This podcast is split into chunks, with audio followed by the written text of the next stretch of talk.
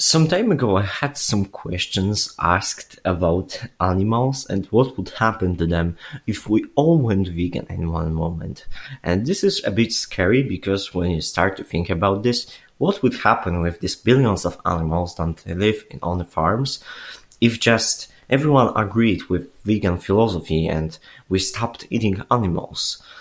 What would happen to them? The fact is that the world going vegan would be gradual and slow change. As much as I would want to, it's not possible for all the world to just become vegan overnight. It's gradual change and really slow change. So that means that when the amount of vegans start increasing, the amount of animals is decreasing because there is lower demand for these products.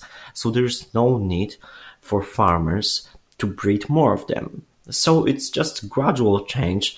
Animals start to die of a natural death, or unfortunately they are killed, but there is no need to breed more of them because there's lower demand. So the amount of animals will be decreasing slowly over time as more people will be starting to go vegan, hopefully.